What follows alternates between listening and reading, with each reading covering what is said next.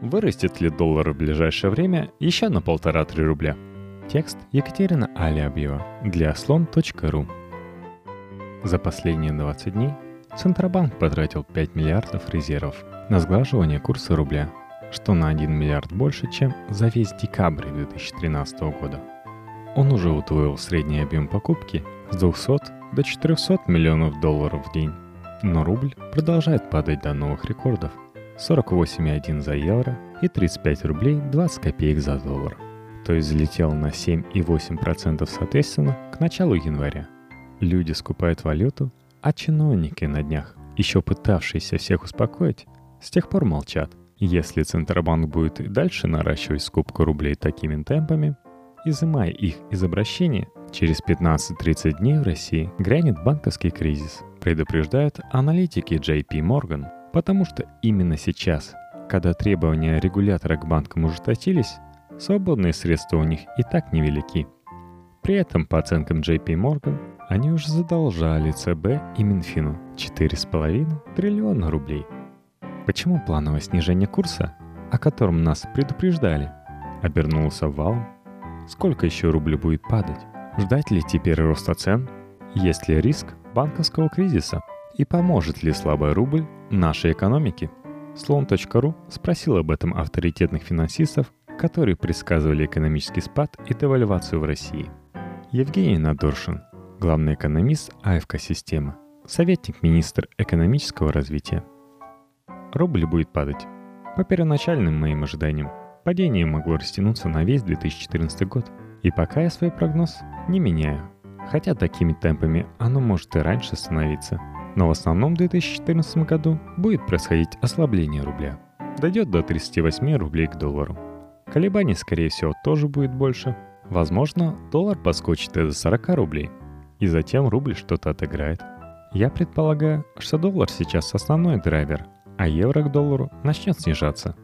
С моей точки зрения, это удешевление рубля в большей степени отражает ситуацию мировой экономики. Влияние драйверов который подталкивает к удешевлению очень многие валюты развивающихся и части развитых стран сырьевой ориентации, в частности, это Австралия и Канада, против американского доллара. Это в существенной степени зависит от политики ФРС и изменившихся перспектив развитых и развивающихся экономик. У первых ближайшее будущее обещает улучшение, у вторых наоборот. В итоге инвесторы принимают решения в пользу вложений в активы развитых экономик – Поэтому удешевление рубля – лишь сигнал, отражение состояния нашей экономики и совокупность принятых в этой связи решений теми, кто определяется со способами размещения средств.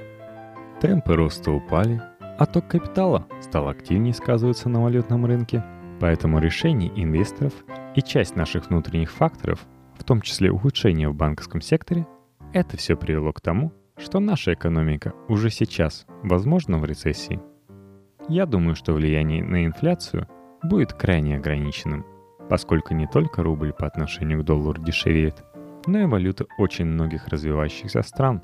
И это означает, что как и в 2012 году, рублевая себестоимость приличного числа товаров никак не поменяется, а может даже снижаться. Многие элементы бытовой техники и других потребительских товаров изготавливаются в азиатских странах – валюты которых подешевели к доллару за последнее время.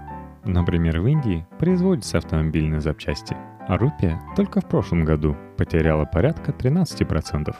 Продовольствие частично мы выращиваем сами, а сухое молоко или мясо к нам приходит не только из Европы, но и из Новой Зеландии, Белоруссии, Бразилии, Австралии, валюты которых дешевее сейчас или подешевели недавно. Я думаю, что остальные изменения от нынешнего падения рубля будут весьма скромными по сравнению с ажиотажем в СМИ. Поможет ли оно? Я не уверен. Доходы от экспорта в рублях вырастут, но нам почти нечего приложить на экспорт, кроме сырья, а его мы поставляем столько, сколько можем продать. И наращивать почти нечего. Сырьевые доходы федерального бюджета могут оказаться выше, но из-за ухудшения экономической ситуации упадут не сырьевые доходы, что ударит в первую очередь по региональным бюджетам, которые не имеют такого же доступа к сырьевым доходам, как федеральный, но имеют массу расходных социальных обязательств. Притом я думаю, что средняя цена на нефть в 2014 году может оказаться около 90 долларов за баррель. Вместо нынешних 108 предложение вырастет из-за того, что возвращается на рынок Иран, а темпы роста спроса снизится, так как замедляющиеся развивающиеся экономики нового спроса создают все меньше, а в развитых странах восстановление активнее идет в неэнергоемких секторах, да и активно внедряются зеленые, энергосберегающие технологии. Помешает ли слабый рубль дальнейшему оттоку капитала? Нет, потому что Центральный банк административно сдерживает рост ставок, в частности по вкладам. Это не увеличивает привлекательность вложения в рубль. Если вы в декабре сделали вклад в рублях под максимальную ставку 10,75%, это максимум, который я видел. И он лежит весь январь. Что вы заработали? Чуть меньше 1%. А сколько бы вы заработали, если бы вложили скакнувший доллар-евро? Больше? В 5-6 раз. То есть создаются дополнительные стимулы выводить деньги. Даже не то, что в доллар. Привлекательнее начинают казаться и другие валюты, где такого административного давления на ставки нет. Андрей Нечаев, президент банка Российская финансовая корпорация, министр экономики России в 1992-1993. Снижение курса рубля продолжится, потому что пока внутренние факторы не исчерпали себя. Но оно не будет вальным если только не мешается форс-мажор в виде резкого падения цен на нефть. Где-то полтора рубля к доллару и 2 рубля к евро к концу года мы потеряем. В феврале, возможно, где-то рубли еще. У Центробанка пока достаточно золотовалютных резервов, чтобы вмешаться, если риски окажутся слишком высоки. Нам нужно преодолеть стагфляцию, сочетание высокой инфляции и почти нулевого экономического роста. Большинство экспертов сходятся, что в этом году рост едва ли будет больше 1% ВВП. Если цена на нефть будет на уровне запланированных 107-108 долларов за баррель. Сальдо платежного баланса приближается к нулю.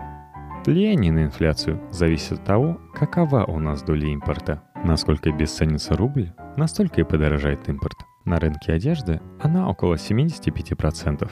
В продовольствии тоже высока, в товары длительного пользования меньше потому что значительная часть производителей перенесла мощности в Россию, и рост цен зависит от степени локализации производства. Если мы закупаем запчасти и комплектующие для автомобилей за границей, автомобили подорожают больше, какие-то другие товары меньше. Евгений Гавриленков, главный экономист Сбербанк CIB, профессор Высшей школы экономики. Главная проблема рубля в том, что Россия печатает слишком много рублей, ненужных системе – Сколько еще он будет падать, надо спросить у Центрального банка, потому что все в их руках. Я не в том смысле, что они могут регулировать курс. Это падение рубля, которое мы наблюдаем. Оно, с одной стороны, отражает некоторые глобальные процессы озабоченности инвесторов, которые перемещают активы из развивающихся стран в развитые, но с другой стороны, Центральный банк сам помогал оттоку капитала. Причем, когда мы говорим «отток капитала», это не значит, что он куда-то уехал – могли просто вырасти счета российских резидентов в валюте. Рубль не резервная валюта, с этим ничего не поделаешь.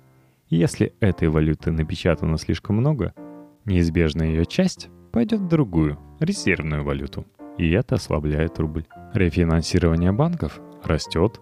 За прошлый год оно выросло на 60%, причем не только через репо, а выросло предоставление длинных денег под нерыночные активы Именно эти деньги идут на валютный рынок. 13 января ЦБ предоставил 400 миллионов рублей на 3 месяца под залог нерыночных активов. Совершенно очевидно, что значительная часть этих денег осела на валютном рынке. С учетом того, что ЦБ объявил, что в середине февраля будет очередной денежный вброс, а следующий 6 марта какого-то серьезного укрепления ожидать не стоит. Конечно, теоретически может быть стабилизация – но если только глобальные инвесторы почувствуют изменения в трендах и прекратят выводить средства из экономики Индии, Турции, Бразилии. Важно, что перечисленные страны – это страны дефицитные. Россия – экономика с профицитом по текущим операциям и с очень небольшим дефицитом бюджета. При отсутствии щедрости со стороны финансовых властей по предоставлению длинных денег на не совсем рыночной основе, рубль не должен был оказаться там, где он сейчас оказался – Выбрасывание ликвидности, которая не нужна экономике, а нужна тем, кто вовлечен в процесс получения прибыли за счет валютных операций, приводит к тому, что значительная часть денег просто циркулирует внутри финансового сегмента. и не доходит до остальной части экономики. На самом деле это легко восстановить. Вполне достаточно перестать в таком количестве давать беззалоговые кредиты банкам и перестать поддерживать рубль, потому что сейчас рынок явно не находится в равновесии. Какое-то влияние на инфляцию может быть, но на нее влияет много чего. Например, торможение динамики номинальных доходов и зарплат может компенсировать ослабление рубля. Надежно можно сказать лишь то, что рост цен на плодовочную группу внесет главный вклад в инфляцию.